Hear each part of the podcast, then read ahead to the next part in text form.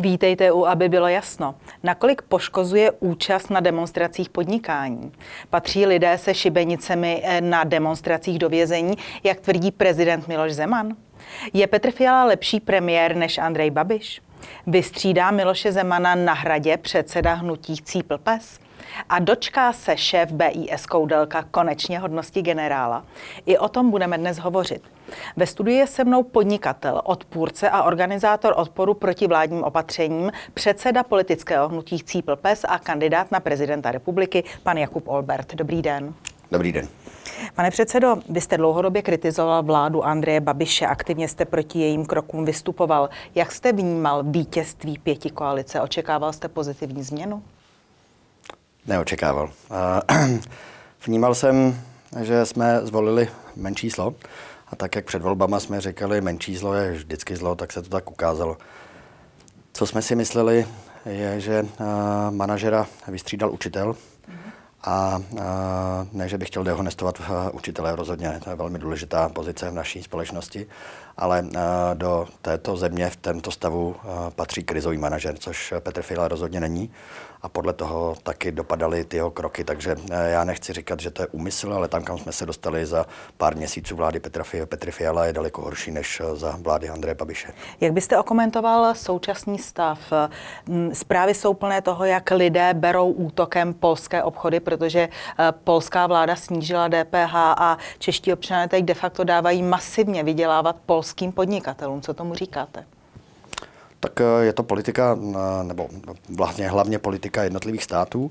Současný stav bych eh, hodnotil v naší republice jako dezinformační pole, kdy lidé vlastně už se nemohou na nic spolehnout a hlavně přestal platit zdravý rozum a přestali platit zákony, tak jak jsme teďka zjistili zase od nejvyššího správního soudu a lidé přestávají důvěřet autoritám. Toto podhoubí je velmi nebezpečné a je to jenom kruček od anarchie nebo od něčeho horšího. Pane předsedo, já vím, že vy už řadu měsíců předtím varujete, nicméně hnutí Cíplpes masivně protestovalo proti novele pandemického zákona, ale sněmovna ji schválila, novela míří do Senátu. Prezident Zeman v neděli avizoval, že novelu podepíše. Nemáte někdy pocit marnosti? Ne, rozhodně ne. A kde čerpáte energii na to, aby se ten pocit nedostavoval? A ptá se mě na to mnoho lidí, chtějí slyšet odpověď, že drogy, ale ty to nejsou. Čerpám z těch lidí. Jakýkoliv člověk, který přijde, řekne děkuji, zachránili jste mi podnik, děkuji, nabili jste mě, děkuji, už nejsem v depresi. A to je pro mě obrovské afrodiziakum. My eh, nejenom, že eh, dlouhodobě jenom bojujeme na ulicích, ale máme už své úspěchy. Zastavili jsme projednávání krizového zákona 240. Zastavili jsme nejenom my, ale podíleli jsme se na tom na povinné vyhlášce nebo o, o vyhlášce o povinném očkování. A teďka minimálně eh, máme už tři zásadní změny v pandemickém zákoně a jsme v čilem kontaktu se senátory a budou tam další změny v tom pandemickém zákoně. Já si myslím, že to ve čtvrtek dopadne tak, že se to vrátí k poslanecké sněmovně. Velmi okomentované od senátu a záleží k tomu, jak se jak se k tomu postaví poslanci. No. Eh, pane předsedo, prezident Zeman se vyjádřil v tom smyslu, že lidé, kteří nosí na demonstrace šibenice, eh, mm, a ty šibenice byly i na demonstraci proti pandemickému zákonu, takže tito lidé patří před soud a do vězení. Co říkáte takovému vyjádření? Pokud eh, bychom porušili zákon, eh, tak jednoznačně před soud, eh, a pokud by to byl trestný čin, tak jednoznačně před soud patříme a pak pokud by soud uznal za vodné, tak bychom měli do vězení. Ale my jsme žádný zákon neporušili a šibenice tam byly jako symbol pandemického zákona, který nejenom v budoucnosti, ale hlavně v minulosti vlastně oběsil vzdělání. Viděli jsme, co to zanechalo na našich dětech, zdraví, podnikání jednoznačně, ale i spravedlnost a pravdu. Takže byla to symbolika, ano, šibenice není pozitivní symbol, ale v tomto případě, kdy eh, poslanci eh, a hlavně vláda v minulosti bezprecedentně sebrala spousta lidem jejich živnosti, majetky, zdraví, někdy i životy, tak je rozhodně na místě. Mě by zajímala jedna věc. Vy jste říkal, že senátoři se zabývají i vašimi připomínkami k pandemickému zákonu. Dejme tomu, že zákon bude v nejbližší době schválen. Co chystáte dalšího? Co chystá dál hnutí Cípl právě na poli obrany občanských svobod? Tak, a soukromého podnikání? Ta naše predikce je taková, že pandemický zákon opravdu schválen bude. Záleží v jaké podobě. Pokud se podaří senátorům změnit to, co požadujeme, tak je novela velmi bezuba a nebude se dít vlastně velkého nic. Díky rozvolnění, nejenom evropskému, ale i rozvolnění u nás, lidé upadnou do latergie boje za svobodu, protože nebude důvod. A myslím si, že jaro a léto si užijeme poměrně v klidu. My na tuto dobu máme plánované akce trošku jiného ražení, než jsme dělali do posud. Lidé přišli během dvou let o spousta tradičních radovánek, o spousta tradičních setkání, které bychom chtěli obnovit napříč celou republiku. A pane předsedo, čím si vysvětlujete, že iniciativa Chcípl pes, stejně jako spousta dalších politických stran, nedokázala tu energii, která byla vybičovaná proti těm opatřením, proti tomu, co se tady dělo, přetavit ve volební úspěch? Uvěřitelnost, poměrně jednoduchý. My jsme vzešli z restauračního prostředí, Málo kdo z nás je restauratér, většina z nás to dělá jako na druhý biznis nebo koníček, ale eh, my jsme neměli ani zkušenosti, ani uvěřitelnost. To, že to u nás dopadlo tak, jak to dopadlo, to překvapení není. Ale překvapení pro mě byly strany, které jsou tady dlouhodobě, to znamená svobodní, trikolora, hlavně svobodní, 12-letá strana, poměrně pravicově konzervativní, ale eh, ty volby byly o tom, jestli Andrej Babiš ano nebo ne, takže tam ten vítěz byl předem jasný, buď to pěti koalice nebo Andrej Babiš. Já jsem si přečetla na vašich webových stránkách, že se chystáte, nemyslím vy osobně, ale hnutí chcípl pes do komunálních voleb i do voleb senátních i do magistrátu hlavního města Prahy. Půjdete sami a nebo budete mít nějaké politické partnery? Eh, mé politické ambice jsou velmi nízké, když jste mluvila o mé kandidatuře na prezidenta. A, Teď se ještě dostaneme, ale teď ale, zůstaňme u hnutí, jehož jste předsedou. Ano. A komunální volby uh, máme pojaté tak, že lidé, které, které známe, které jsou, kteří jsou osvědčení, to znamená, kteří s náma bojují víc jak eh, rok, tak pokud oni budou chtít, tak my je podpoříme. A pokud to budou lidé, s kterými nespolupracujeme, ale známe jejich morální kredit, tak je podpoříme taky. Ale že bychom masivně šli do komunálních voleb, to určitě ne. Senátní volby jsou na tom naprosto naprosto stejně, jestli se rozhodne Sonja Peková nebo Jiří Beran eh, pro kandidaturu na senátora nebo senátorku, tak rozhodně je podpoříme, ale sami kandidáta asi stavit nebudeme. Eh, z čeho financuje Chcípl pes svou činnost? Já vím, že máte transparentní účet a občané tam posílají peníze, ale máte ještě nějaké další finanční zdroje? Dalo by se říct, že jeden z finančních zdrojů je e-shop, ale to je fakt minimální. Celý eh, Chcípl pes je financovaný od začátku mnou a Jirkou Janečkem a díky tomu, co se stalo vlastně na podzim loňského roku, tak nám začínají masivně přispívat občané České republiky, takže většina akcí, které teďka děláme, tak jsou financovaná občany České republiky.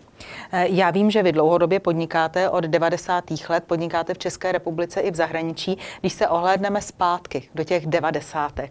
kdy byly podle vás nejlepší podmínky pro podnikání, nebo jak se vůbec vyvíjely ty podmínky pro podnikání od těch 90. let až řekněme do roku 2020 do začátku covidu? Každá ta doba měla své plusy, minus. 90. byly velmi klondajkové, víme to, legislativa ještě nefungovala tak, jak by měla, takže to bylo na jednu stranu nebezpečné, ale na druhou stranu tam byla obrovská příležitost a možnost. Řekl bych, že nejlepší léta byly po roce 2000, kdy celkově ekonomika v naší zemi šla velmi nahoru a ekonomická úroveň lidí šla velmi nahoru, takže byl rozvoj spousta odvětví, které u nás předtím nebyly. Takže pro mě do roku, vlastně do první krize v roce 2009 a tak to byly asi ty nejhezčí leta, kdy jsme taky jako firma zažili největší rozvoj nejenom u nás, ale vlastně po celém Evropě a Azii. A když se nyní díváte na to, co chystá tato vláda, myslíte si, že se zlepší nebo že se zhorší podnikatelské prostředí? Jednoznačně zhorší. Naše vláda vlastně ještě nedělá nic. A naše vláda se zakousla do pandemického zákona, chtěla se zakousnout do krizového zákona, řeší pořád COVID. Máme za humny zdražování, extrémní zdražování energií, zdražování základních potravin, zdražování základních surovin. To je obrovský problém, který by někdo měl řešit a nikdo se k tomu zatím nemá. Já bych se chtěla zeptat na jednu věc. Vy jste známý svou odvahou, svým odporem vůči vládním opatřením. Byl jste několikrát zadržen policií, eh, jste dnes veřejná osoba v tom smyslu, že řada lidí vás zná. Poznamenalo to nějak vaše podnikání? Měl jste třeba víc kontrol nebo jste pod větším drobnohledem některých úřadů? Ne, my jsme si to mysleli, Kor Šeberák, vlastně Andrej Babiš si ho vzal několikrát do úst, když říkal, jak je možné, že to není zavřený. Čekali jsme, že se spustí smršť různých kontrol z různých úřadů. Vlastně nic. Když jsme se udali letos na hygienu, aby k nám přišla, protože jsme věděli, že to nařízení je protiústavní, tak nám přišli až asi po 14 dnech po naléhání všech televizí, které se toho zúčastnili. A musím říct, že je to asi zásluha samotných těch úředníků, protože nevěřím tomu, že by ze zhora ten aparát minulé vlády i současné nás nechtěl zašlapat, ale možná, že úředníci některé ty příkazy trošku hrají do autu. Nedostali jsme vlastně nic extrémního a naopak nedaří se nám nějak jako extra líp, kromě šeberáku. Samozřejmě pokud šeberák zůstal otevřený jediný v Praze, tak tam bylo opravdu nabito pořád a to platí vlastně do teďka, protože my žádné opatření nedodržujeme, protože ty eh, opatření vnímáme jako protiústavní. Já vím, že podnikáte také v Rusku. Eh, předpokládám, že váš biznis hodně ovlivnil COVID, ale kromě covidu ovlivnili ho nějak taky, řekněme, vyostřené česko-ruské vztahy? Rozhodně ne. My jsme na poli scenografie a dekorací v Rusku vlastně mimo hledáček jakýchkoliv sankcí, takže eh, jediný, co vlastně se vyostřilo, bylo vztahy osobní. Ale eh, my jsme postavili mezi eh, naší společností a společností v Rusku, říkáme tomu most, a ten most má za úkol ty lidi přesvědčovat, že ani jedna z těch skupin lidí, to znamená těch podnikatelů na těch dvou stranách hranice, nejsou ty, kteří by se chtěli být nebo kteří by se chtěli nějakým způsobem přetlačovat. Takže to funguje fungoval poměrně dobře celou dobu, až do covidu. A jak vy se jako předseda politického hnutí díváte na současnou politiku této vlády? To znamená na to, že chce revidovat vztahy s Ruskem, že chce přijmout magnického zákon, že chce eh. sankce proti Rusku. No, je to velmi nerozumné a my jsme to viděli i eh, za vlády Andreje Babiše, kdy vyslal tenkrát, myslím, že to byl pan ministr Kulhánek, eh, jednat s velvyslancem Ruska. Rusko, víme, je největší země světa. Je to vlastně veliký hráč na poli nejenom energetiky, ale i zbrojení. My nemůžeme s takovýmto partnerem zacházet tímhle tím způsobem, že budeme vyhrožovat, že budeme tady odsud vyhazovat velvyslance a že budeme na základě nějakých informací, třeba například Vrbětice, dělat závěry.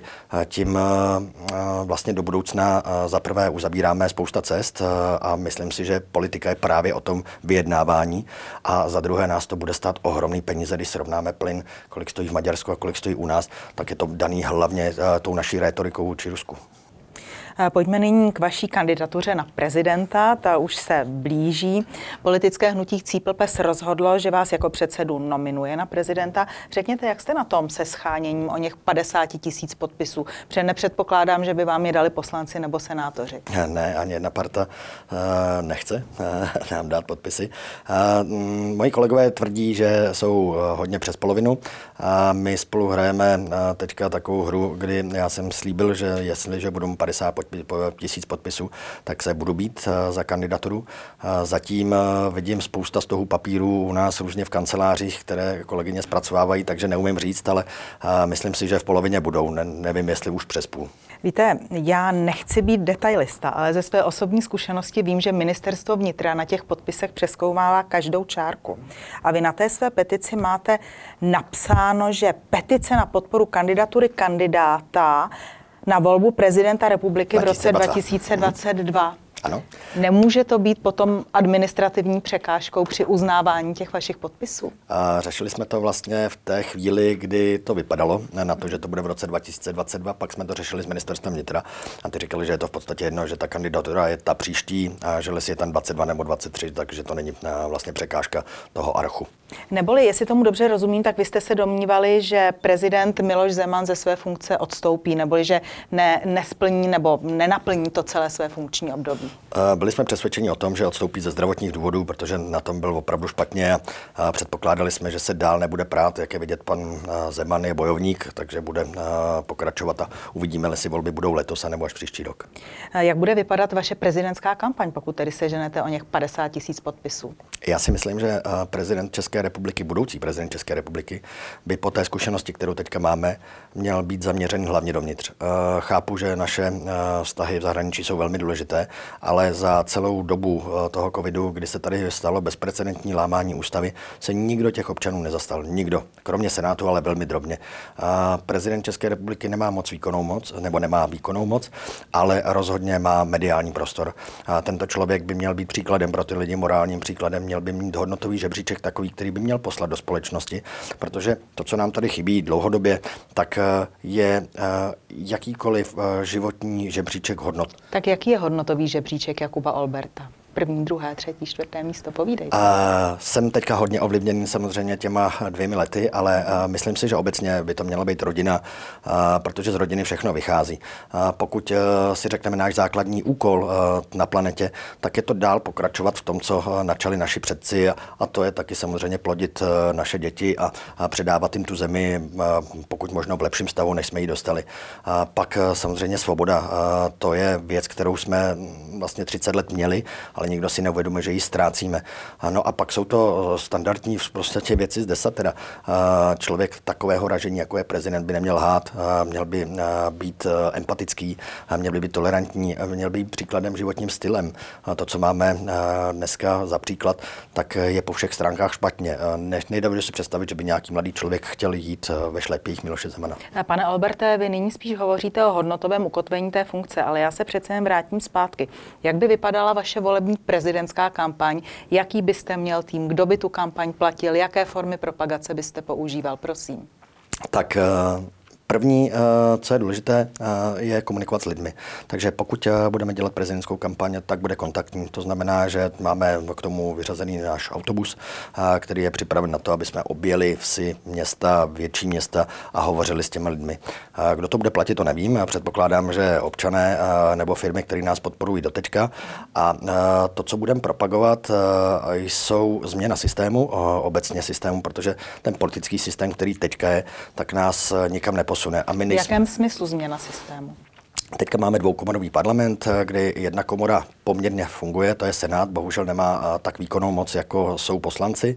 A poslanecká sněmovna jednoznačně nefunguje, viděli jsme to teďka na hlasování o novele pandemického zákona. Nevěřím, že z pěti koalice si někdo z poslanců nemyslí, že e, je to paskvil, že je to protiústavní. Takže pokud to bude v této formě, nemusíme tam 200 lidí, které budeme živit, stačí tam pět lidí, každý zástupce z jedné strany a ty se nějakým způsobem dohodnou, protože tak to teďka de facto funguje. Chceme, aby i um, poslanecká sněmovna byla volená přímo lidem, aby jsme neměli systém politických stran, ale aby jsme měli zástupce z jednotlivých krajů, okresů, regionů. Neboli eh, posílili byste roli Senátu a do poslanecké sněmovny by se volilo stejným způsobem jako do Senátu. Rozumím tomu Přesně dobře. tak. A zachovali byste přímou volbu prezidenta? Eh, rozhodně. Eh, vy jste zmínil, že prezident až tak moc velké pravomoci exekutivní nemá, ale přece jenom určité pravomoci má. Takže pojďme se maličko pobavit o tom, jak byste ty pravomoci v případě zvolení používal. Například, uděloval byste milosti? Rozhodně ano. Je to institut poslední záchrany toho odsouzeného a tam záleží případ od případu. Ta věc by se musela velmi konkrétně zdůvodnit, proč ta milost má nastat. Rozhodně ne plošně, tak jak jsme to byli svědky. Mm, takže o plošné amnestii byste, byste neuvažoval. E, další věc, jel byste na zahájení olympiády do Číny, kdybyste byl teď v roli českého prezidenta? Já bych na zahájení olympiády do Číny jel v, pří, v případě, že by tam nebylo to divadlo, který jsme teďka svědky. Čína sama o sobě je stát, který potlačuje práva a svobody svých e, občanů, ale podívejme se teďka do celého světa, dělá to kde kdo. Čína je pro mě partner e, minimálně obchodní, takže si myslím, že na tak veliké akce, jako je olympiáda, by český prezident měl chybět. Máte představu o tom, jak byste třeba nyní vybíral nového eh, předsedu bankovní rady České národní banky? Vůbec ne. prezidenta. Vůbec ne. Zkušenosti mám v tomhle tom minimální. A jak, by, a jak byste postupoval při výběru chybějícího soudce ústavního soudu? To také patří do pravomocí hlavy státu. A myslím si, že eh, je to na základě doporučení eh, soudců současných. A zase mám minimální zkušenosti v tom, abych eh, říkal, koho jo, koho ne. U mě soudce má mít hlavně morální profil. Musí to být člověk, eh, který vlastně ve své minulosti nemá nic, o co by se mohl eh, ušpinit, protože jestliže máme ústavního soudce, tak to musí být ten nejvyšší z nejvyšších, protože chrání náš základní pořádek. Jmenoval byste Michala Koudelku z BIS generálem, což Miloš Zeman léta odmítá? A tak zrovna toho bych jmenoval. Jak vidíte reálně své šance? Pokud si ženete ty podpisy. Já vidím reálné šance v tom, že přesvědčím hodně lidí, že to není nereálné.